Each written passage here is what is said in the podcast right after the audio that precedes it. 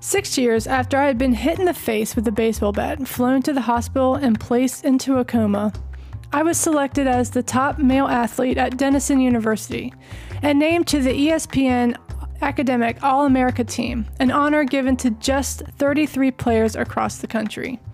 When I graduated, I was awarded the university's highest academic honor, the President's Medal. Looking back on those years, I realized I had accomplished something rare. I fulfilled my potential. And I believe the concepts in this book can help you fulfill your potential as well.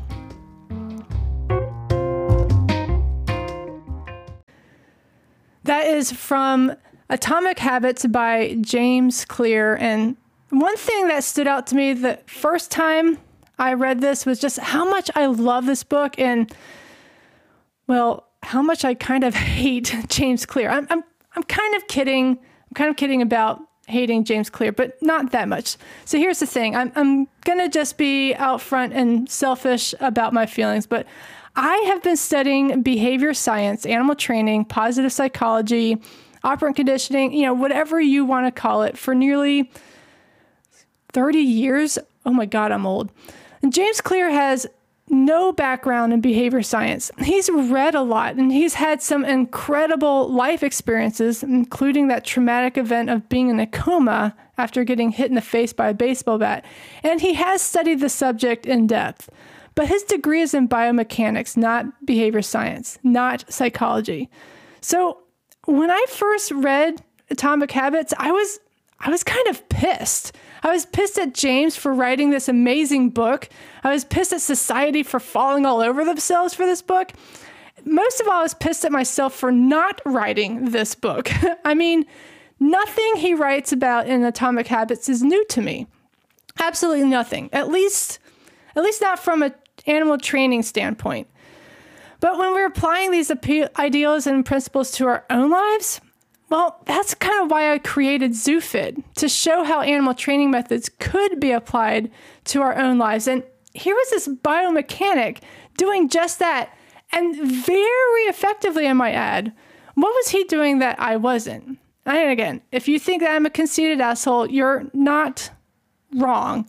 I'm just being bluntly honest in my selfish, self centered mind why I couldn't bring myself to like James Clear or Atomic Habits.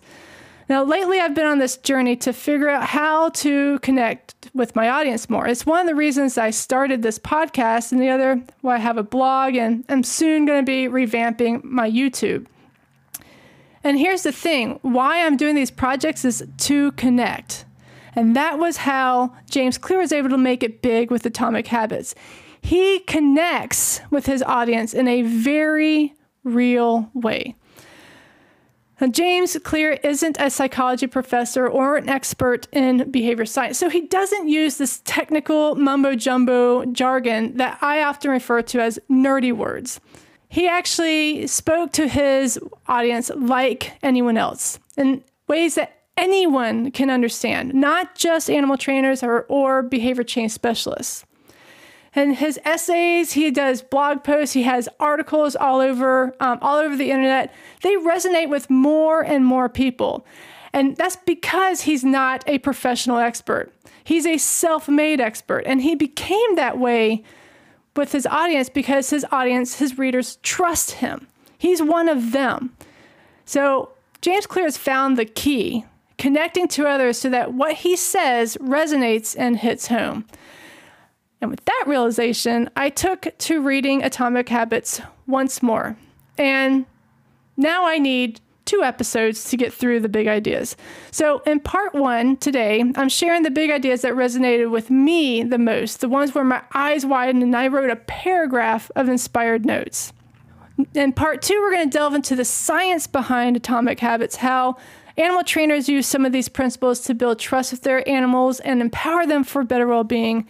And this is me sharing a book written for humans to explain principles used to train animals to show how they work great for humans. I know this is my spin is that these methods, habits aren't just sustainable and life changing, that they're actually fun, engaging, and impactful.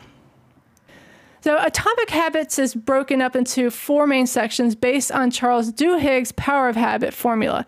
That is, the cue, make it obvious, the craving, make it attractive, the response, make it easy, and the reward, make it satisfying.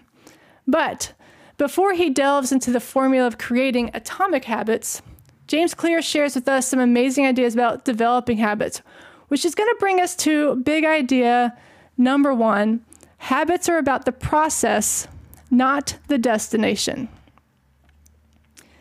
Quote, Prevailing wisdom claims that the best way to achieve what we want in life, getting into shape, building a successful business, relaxing more and worrying less, spending more time with friends and family, is to set specific, actionable goals. For many years, this was how I approached my habits too. Each one was a goal to be reached. I set goals for grades I wanted to get in school, for weights I wanted to lift in the gym, for profits I wanted to earn in business. Eventually, I began to realize that my results had very little to do with the goals I set and nearly everything to do with the systems I followed.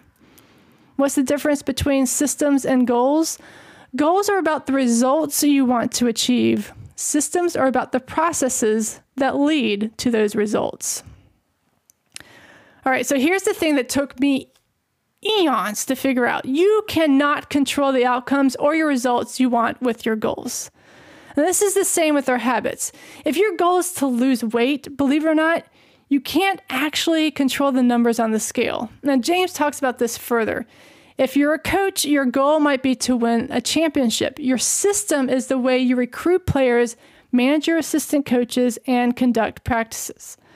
If you're an entrepreneur, your goal might be to build a million dollar business. Your system is how you test products, ideas, hire employees, and run marketing campaigns. Now, I can think of more examples. If you're looking for a job, your goal might be to get a job offer. Your system is going to be applying for those jobs, polishing your resume and your cover letter, and then putting your best foot, foot forward when you're in your interviews. If you're writing a book, your goal may be getting accepted by a traditional publisher. Your system is writing daily, getting those critiques, building your audience, and querying agents. And of course, if your goal is to lose weight, you might build the systems of drinking more water, creating an exercise schedule, preparing healthy meals, and prioritizing sleep.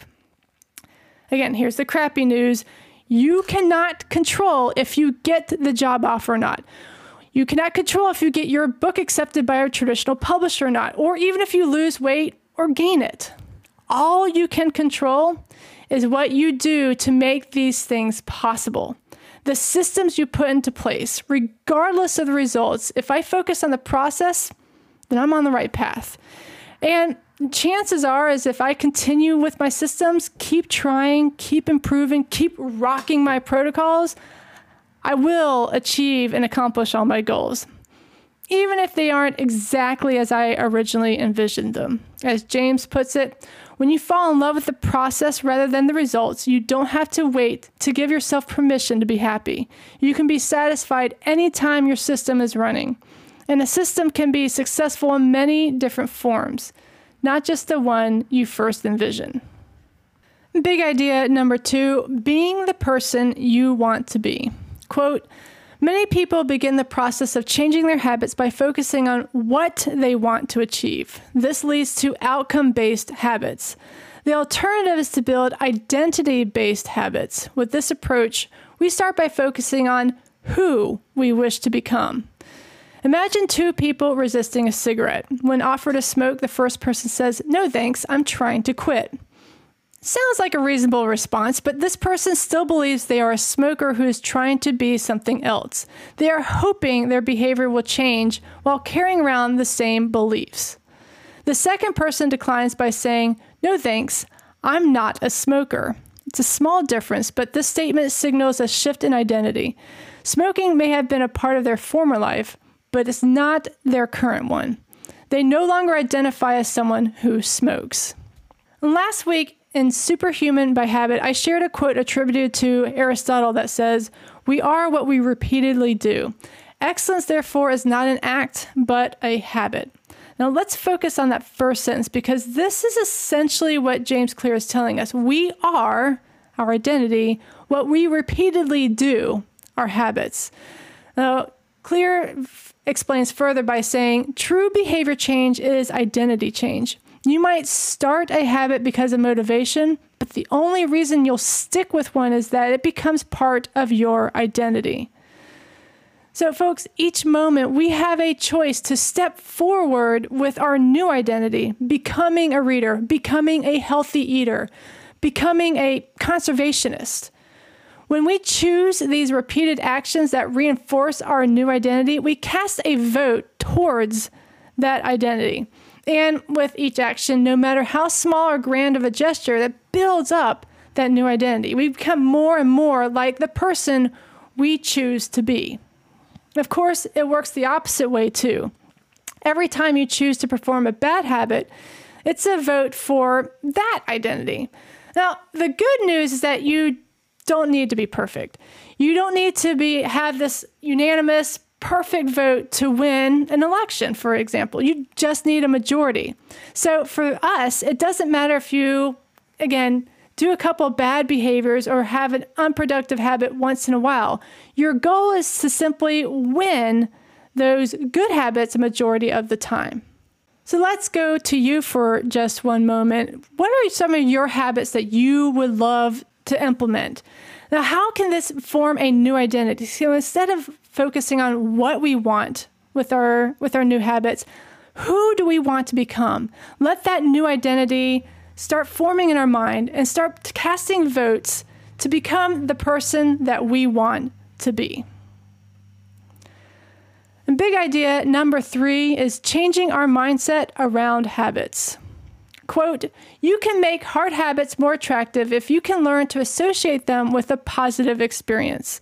Sometimes all you need is a slight mindset shift. For example, we often talk about everything we, we have to do in a given day. We, you have to wake up early for work. You have to make another sales call for your business. You have to cook dinner for your family. Now imagine changing just one word. You don't have to, you get to. You get to wake up early for work. You get to make another sales call for your business. You get to cook dinner for your family. By simply changing one word, you shift the way you view each event. You transition from seeing these, uh, these behaviors as burdens and turn them into opportunities. Well, folks, I love this. I can't repeat how much I love this. The second law of behavior change is make it attractive. So, how do you make the hard habits more attractive? You change your mindset from I have to to I get to. Now, I constantly receive weird and bewildered looks when I explain that burpees are my favorite exercise. If you still don't know what a burpee is, imagine falling on your face on purpose and then jumping back up. They are exhausting. They are hard but they are also amazing. Hmm, why are burpees amazing? Because they work your entire body. You have squats, push ups, planks, jumping jacks, all in one. And for me, it's a celebration for my body. If I can do a burpee, then that's a reason right there to practice them. It celebrates my ability to move and do hard things. I don't ever have to do burpees, I get to do burpees. There's also a little bit of gratitude for these quote unquote burdens when we say, I get to. I get to wake up early for work because I have my dream job. I get to go to the DMV because I have a car. I get to cook dinner because I learned to cook well and I want my family to eat healthy, delicious foods.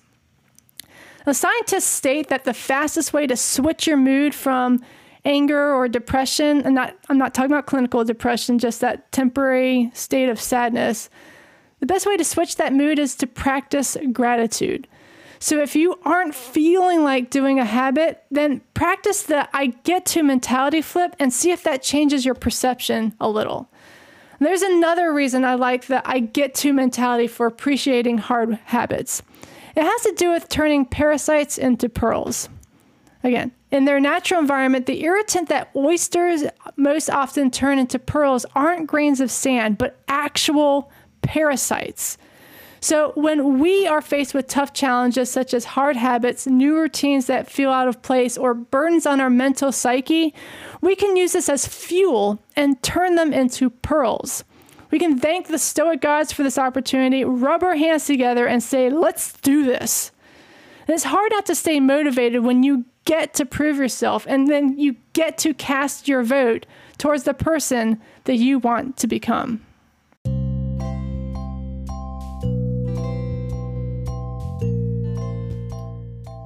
Before we continue with our Zoo Notable, I'd like to take a moment to thank our sponsors. I couldn't do these notables without them, so we'll be right back after these messages.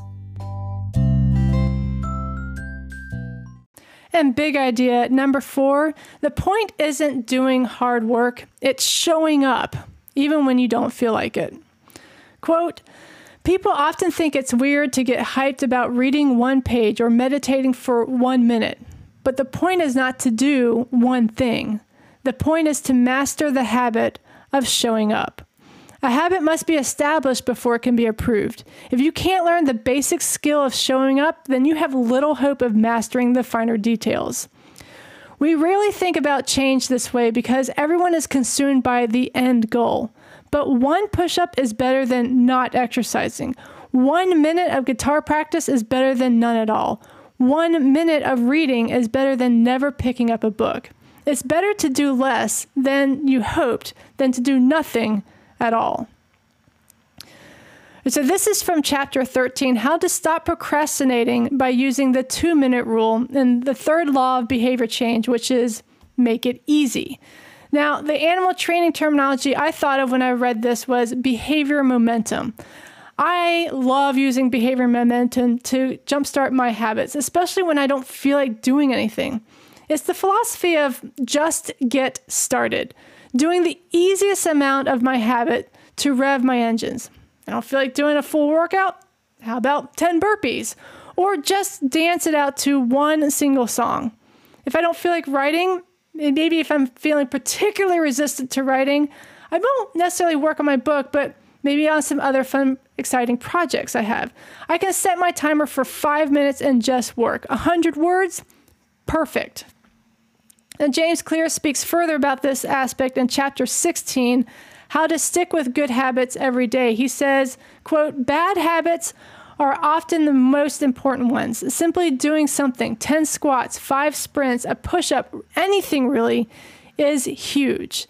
It's not always about what happens during the workout. It's about being the type of person who doesn't miss workouts. It's easy to train when you feel good, but it's crucial to show up when you don't feel like it, even if you do less than you'd hoped. Going to the gym for five minutes may not improve your performance, but it reaffirms your identity. Once again, it's about who we want to be. Do I want to be the person who quits writing her book or do I want to be a writer? A writer shows up no matter what. Now, Stephen King tells us in his memoir on writing that his muse is an old guy living in his basement. His muse doesn't sprinkle her, his fairy magic dust just because Stephen wants to a new book written. Stephen has to show up. When we are consistent, not on how great our habits are, but on doing it daily, that's when the magic happens. I call it our habit fairy. She doesn't actually show the first few times, but if you keep showing up, eventually she understands that you will be there when you say you will, and she starts waving her magic wand. And the other thing about the two minute rule or behavior momentum it, and showing up is that most of the time when we just get started, we end up not wanting to stop. James tells us Habits are like the entrance ramp to a highway. They lead you down a path, and before you know it, you're speeding towards the next behavior. It seems to be easier to continue what you're already doing than to just than to start doing something different. So just setting my timer for 5 minutes is usually enough to get my creative juices flowing, and I'm shocked when the 5-minute timer goes off. 9 times out of 10, I don't stop at 5 minutes. I keep going until I've written 500 or maybe even a 1000 words. So, what's your habit that is super hard for you to get started? Can you work on it for just two minutes? Get some momentum going and show up for your habit fairy so they can wave their magic wand and give you the motivation to keep going. And big idea number five how habits stick. Quote, Research has shown that people who track their progress on goals like losing weight, quitting smoking, and lowering blood pressure are all more likely to improve than those who don't. One study of more than 1,600 people found that those who kept a daily food log lost twice as much weight as those who did not. The mere act of tracking a behavior can spark the urge to change it. Now, this is from our final law of behavior change make it satisfying, or as I say in ZooFit, make it awesome. So, if you want a simple hack for making habits stick, use a habit tracker. James Clear mentions that this is a simple way to measure whether you did a habit. It also makes the habit obvious, which is the first law, by giving you a visual cue to remind you. Habit track it, tracking makes the behavior attractive, which is the second law, because you can see the progress you're making and you don't want to lose it, which is very, very motivating. And it's also satisfying, which is that fourth law, whenever you record your success.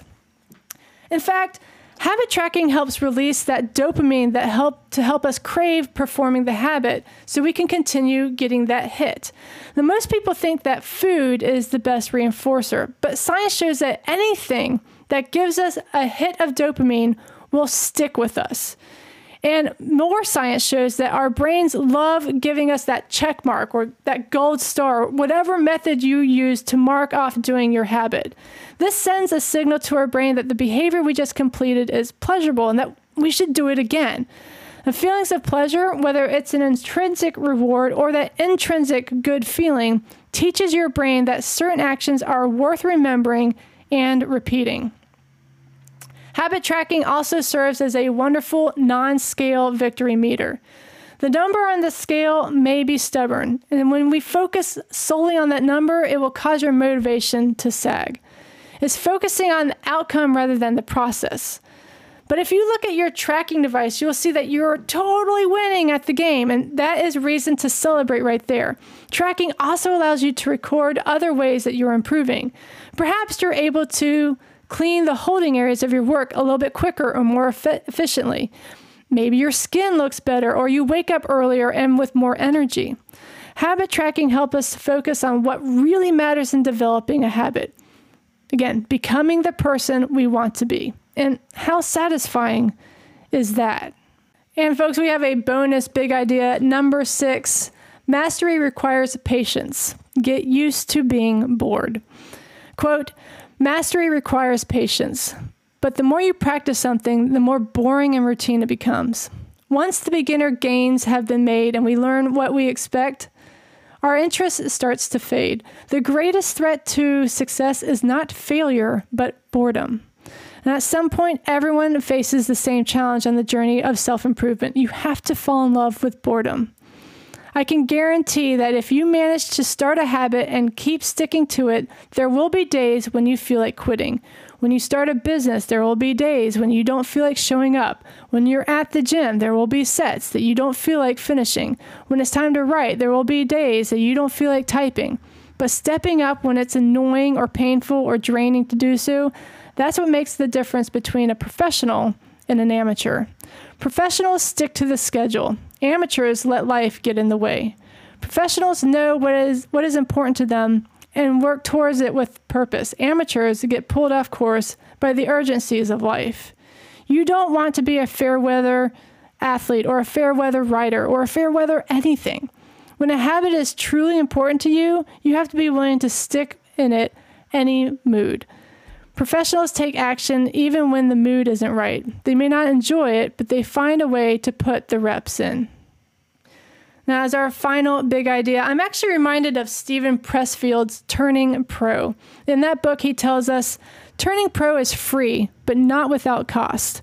When we turn pro, we give up a life with which we may have become extremely comfortable. We give up a self that we have come to identify with and to call our own. He also differentiates professionals from amateurs. The root of amateur is love, as in we love doing it. But Pressfield and James Clear with Atomic Habits both challenge this notion. If we really love something, we wouldn't be an amateur. We wouldn't just put in our put it in the effort in our spare time or when it feels good, we'd go all in. We'd commit to this full time. We become a professional and show the proper level of commitment to something that we love so deeply. So, one last time, what are some of the ideas that you want to incorporate this year? Who do you want to be? And how can we go from practicing it as an amateur to mastering it as a professional? And what's one step you can start doing today to work on your best self for tomorrow and forever? Well, there is part one of my thoughts on Atomic Habits by James Clear. Absolute genius. Again, second time around, loved it a lot more. If you would like some more ideas on this amazing book, I recommend checking out Brian Johnson of Heroics Philosopher Notes. Link is in the description. Or you can check the book out yourself. You can read it or listen to it from your local library or your local bookstore. But for now, let's close this episode with a few quotes. These are all by James Clear, unless otherwise noted. He starts off by saying the most effective way to change your habits is to focus on not what you want to achieve, but on who you wish to become. He says identity emerges out of your habits. Every action is a vote for the type of person you wish to become. Voltaire once wrote, The best is the enemy of the good. So don't worry about perfection. Just do the work, and the rest will take care of itself. We're back to James Clear, who tells us if an experience is not satisfying, we have little reason to repeat it. The Goldilocks rule states that humans experience peak motivation when working on tasks that are the right that are right on the edge of their current abilities. Not too hard, not too easy, just right. And finally, we do not change by snapping our fingers and deciding to be someone entirely new. We change bit by bit, day by day, habit by habit.